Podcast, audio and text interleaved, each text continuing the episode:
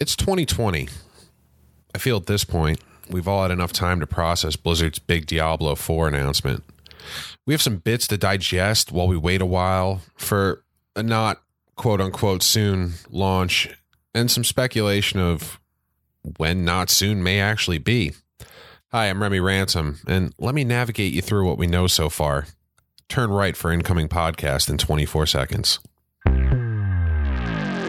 Roger, zero J,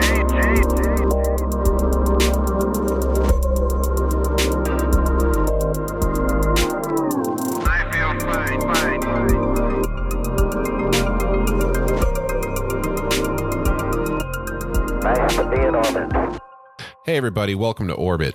It's a new year, and with a new year, there's a lot to take in from the previous year's events, and this is where I kind of sit and try and figure myself out as a person mentally. But gaming wise, I, like a lot of people who spend their off time playing video games, have a lot to look forward to every year when BlizzCon happens. It's the year of our robot overlords, 2019 finally making good on an announcement. So that was kind of happy. But it usually marks a year passing of Blizzard sitting on the announcements that sometimes can be real exciting unless they ask the question, What? Don't you have a phone? Which is still a pretty good meme, but it's the question that keeps on giving to responses to game developers and other games as well. Here in Orbit, we were worried Diablo news this year was going to be more on Immortal when it happened in 2019. That mobile game that's just apparently rich on lore that no longtime Blizzard fan asked for, but it got announced anyway. Uh, it's kind of like a, a spiritual successor to your favorite childhood sitcom, except nobody really cares about it. But that that was infamous in 2018, and thankfully in 2019 that didn't happen. Blizzard gave us what we were all hoping for a proper Diablo sequel with one of their fantastic cinematic trailers that they do with every game. They have been doing this for years since Warcraft, and it just. Uh, it never gets old, but the cinematic trailer by three they come, it, it gave us more of a darker Diablo palette, kind of like Diablo 2, uh, Sans Act 2, which was, you know, everybody hates Act 2 in Diablo games. It, do, it doesn't matter who you are, you, you hate Act 2. But it's bringing back Lilith, daughter of Mephisto, queen of the succubi, mother of misery, and the mistress of betrayal, amongst other probably titles that she's been given throughout the years. But uh, we we got our first glimpse of her originally in Diablo 2's Pandemonium event, where she was just an Andariel on steroids, and essentially that's what she is. She's Andariel's mom, but. But Diablo 3 Reaper of Souls gave us a real story as to kind of what had become of her and where she came from. And for those of you unfamiliar with the lore of Sanctuary, the world that we play in was created by angels and demons who were like, no, we're kind of tired of all this fighting. So let's not do that. But so anyway, they they created this world called Sanctuary, uh, which kind of has two big main figures responsible for it. One of them was Lilith, and you've seen her in the Diablo 4 cinematic trailer looking all badass and wearing a cape of skin. But anyway, uh, the other one was Inarius, and he was an archangel, which, if you've played Diablo 3, you got to see the Angiris Council and some of their members, and, you know, Imperius is a jerk, and you've met him. Uh, you know the you know the angels at this point. But uh, these two uh, and Lilith would later on make creating the Nephilim and subsequently their descendants that we know from Diablo 3, uh, these later on Nephilim. Now, like every mama and dada, sometimes they fight, and well, in this case, they turned on each other completely. Uh, and in the impending angelic demonic divorce, uh, kind of created their own warring factions against one another. So here's kind of what happened in lore wise. Uh, Lilith wanted the Nephilim to have more power. Inarius wanted to kill them all because they were becoming too powerful. And Lilith wanted to create an army and ends up getting banished while Inarius uh, kind of gets turned on by everyone around him and given to Mephisto as a gift and thrown in a weird cage. And I'm not sure if they're going to stick with the lore where his flesh is deformed and his eyelids are ripped off and it, it's pretty gruesome. But he, he's essentially trapped in a room of mirrors where he has to look at his now uh, not great visage. Um, so th- that's not a way i'd want to go but I guess you're caught up on the story now, I suppose. Uh, but it's not a happy one, as you can imagine in Diablo, but it's something. It's definitely interesting. But now that we're all on that same page story wise, let's get into what we know so far about the story background for the big numero quattro. It's set after Diablo 3 Reaper of Souls, and the Angel of Death, Malthael, kind of did some bad stuff, and well, the gates of heavens are now shut. Lilith, the daughter of Mephisto, is returned to Sanctuary by the dark ritual that you saw in the 3x3 trailer, or the by 3 they come trailer. And her return ushers in an age of darkness and misery. And I don't really know what that's going to mean so far, story wise, but uh, I imagine they'll go quite in depth into it uh, through different logs and lore that you'll be able to find in the game. But after the destruction of the Black Soulstone, uh, the defeat of the Prime Evil, and the fall of Malthael, countless lives have been lost, and people in the world of Sanctuary find themselves struggling through the darkest of ages. And years have passed, and as some semblance of regular life starts rebuilding, a threat as old as the land itself begins to stir. Diablo 4 takes place many years after the events of Diablo 3, after millions have been slaughtered by the actions of the high heavens and the burning hells alike. Basically, the eternal struggle is just going into full swing here, and in, in this power vacuum, Lilith resurfaces and whew, her grip on Sanctuary starts cutting deep into the hearts of men and women alike, cultivating the worst in its denizens and leaving the world a dark and hopeless place. Now, we got a little bit from senior game producer Tiffany Wat, who said that when we talk about the world of Sanctuary and the tone we're going for, is going towards the story, that feeling of dread, isolation, desolation, it's not a great place to be. So we want to make sure we maintain that feeling as you're adventuring, because that's just the core story that we want to tell here. And like most Diablo games, uh, we here in Orbit are assuming we'll be seeing a lot of key figures throughout the series return to get reacquainted with, especially now that the House of Cain kind of has ended in Diablo 3 with, um, you know, Deckard dying and his, well, his adoptive niece turning out to be the reincarnation of Diablo and all that stuff. There, there's not really a, a figurehead that we have to kind of lead us through the lore of the game, and it's likely that Tyrael, now that he's human, uh, is going to become our new sort of Horadrim expert, and he's mortal and. You know, he's still on the Angiris Council as the aspect of wisdom, but he's kind of also been spending his time in Sanctuary rebuilding the Horadric mages.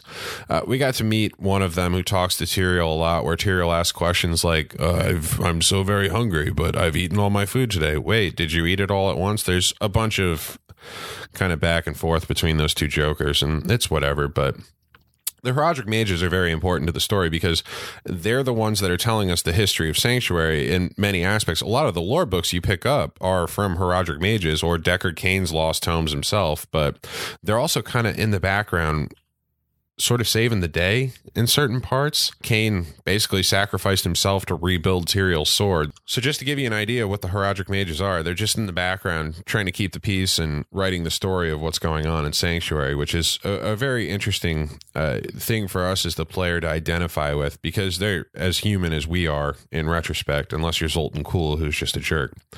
But you know, with all this lore, there's a lot to work with here throughout the games. But uh, lore nerds like myself are looking forward to seeing what Diablo 4 will bring us in story, as Blizzard doesn't kind of tend to skimp on that juicy lore bits.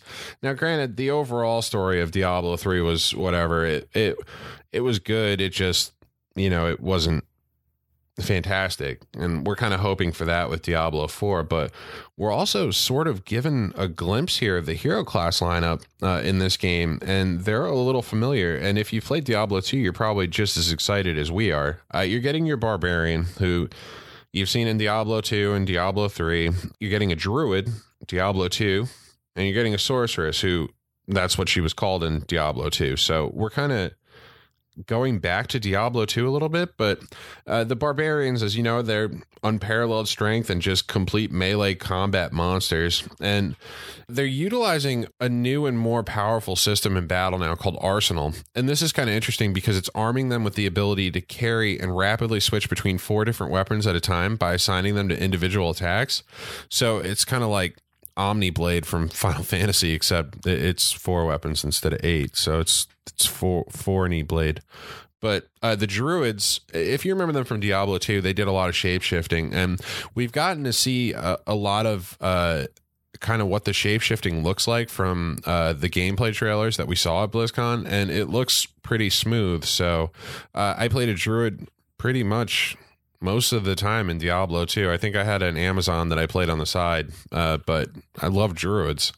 Uh, the sorceress, it, like I said, it's going back to the Diablo 2 roots and is shaping the elements to obliterate their foes. Uh, good news if you're a Hydra player, Hydras are back, baby. They're still there in the skill tree that I've seen on the early ones. And Speaking of skill trees, uh, we are going back to the more Diablo 2 styled system. And that's only from what I can gather. It's a little early to go on a limb and say that, but I have a feeling a lot of the changes that weren't well received in Diablo 3 to make the game more approachable uh, for players outside of the game, they're going to be changed and it could be for the better this time around. I'm not sure.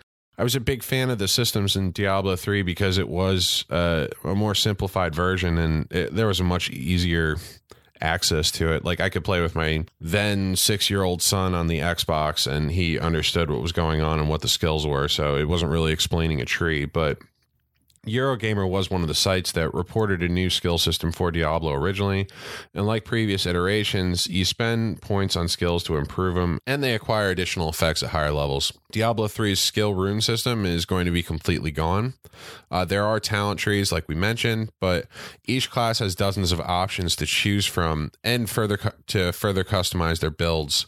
On top of that, uh, there's the new rune word socketing system for equipment and presumably weapons. We're not 100% sure on that but there are all the legendary item effects that you've come to expect from the series. I haven't seen anything about sets, but looks like there's a lot of customization so far. And the talent tree will probably make you choose your skills more wisely. Uh, we're unsure, but we assume you'll be able to reset your skill tree to create better builds for whatever Blizzard deems their endgame content. Uh, you, you've seen this in other Blizzard games and are probably used to it at this point, but it sort of seemed like a good footnote. Um, some of the concepts for the trees on various sites you can find, but uh, Wowhead has a pretty nice breakdown if you want to check it out. Now, I think the major thing we need to get into here is Diablo's always had a, a history of sort of being linear. Even from the first game, you just descended a bunch of floors and then kept going down and down, kind of like the Ring of Fire, except uh, I guess the Ring of Hell. I don't really know how to describe that. The Ring of Cathedrals. How about that? But uh, Diablo 2 was more act based. Diablo 3 also act based. It was a lot of acts at that point. Uh, once again, Act 2, worst of all. Every game. Doesn't matter. Worst of all. This one, they're kind of approaching differently. It's going to be more open world. Now, you're probably wondering why would you go down that route? And a lot of other games have had a lot of successes with open worlds. Uh, Gears of War 5 more recently, uh, Destiny, Destiny 2, uh, The Division, uh, games like that, uh, major loot games uh, outside of Gears. But, you know, y- you aren't always seen by other players, though. So you're getting individual loot you're in your own privatized instance, but it's sort of a, a shared world. And once again, Diablo 4 senior game producer Tiffany Wat told Eurogamer, your dungeon experience will be the same as it's been in the past, a privatized instance just for you. And if you choose to invite some friends or people you meet in social hubs, you can do that but you determine how you experience that. When we talk about the world of Sanctuary and the tone we're going for, that feeling of dread, isolation, and desolation, it's not just a great it's not a great place to be. So we want to make sure that we maintain that feeling as you're adventuring because that's just core to the story we want to tell. But if you come upon an event that's more difficult, say like Ashava, the world boss, that is a situation where our engine allows us to seamlessly bring other players in. Whether you choose to group up with them or if you go solo, there will still be other people that have chosen to go fight that boss. So wow, that that's really something different, especially from Diablo. We, we we've never seen that before. Normally, it's just hey, me and my four friends are going to go kill endless hordes of demons. Now there's social hubs. So essentially, an area like New Tristram or New New Tristram or even newest Tristram, whatever they're calling this, you can meet other players and say, "Hey, why don't we hang out instead of just using global chat?" Uh, which global chat is pretty toxic in most Blizzard games anyway. Stay away from it. It's not safe there, Simba. Uh, but there's going to be five unique regions, which I'm going to attribute to Axe. Uh, a day and night cycle, which is really cool because sometimes you go into a tile and it's dark, sometimes it's light. This will actually have a day and night cycle. So as you're fighting through whatever you happen to be fighting through, it could go dark real quick and that could get real scary. Uh, there's also going to be weather, which I don't know why they're talking about weather because there's different weather and tiles and there's rain and such uh, to a sort of extent. So I'm assuming that they're going to be making this a little more richer ultimately, from everything we've read here in Orbit, it kind of seems like we're going through a non-linear sort of player's choice Diablo, a scarier, more darker tone Diablo, back to sort of the original story beats. Going through a dungeon and being scared again, maybe, unless you play hardcore mode where your life is constantly in peril and a poison nova could kill you at any second. But this is very interesting for Diablo players, especially over a long time, because we've never had a, a, shared world experience like this. And world bosses are a completely new thing. Like, you know, there's normally just act bosses like uh, the Skeleton King or, you know, Araneae, the Queen of Spiders.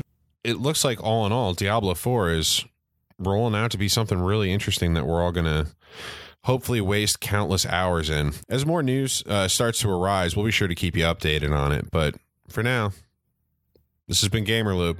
Thanks for hanging out in orbit.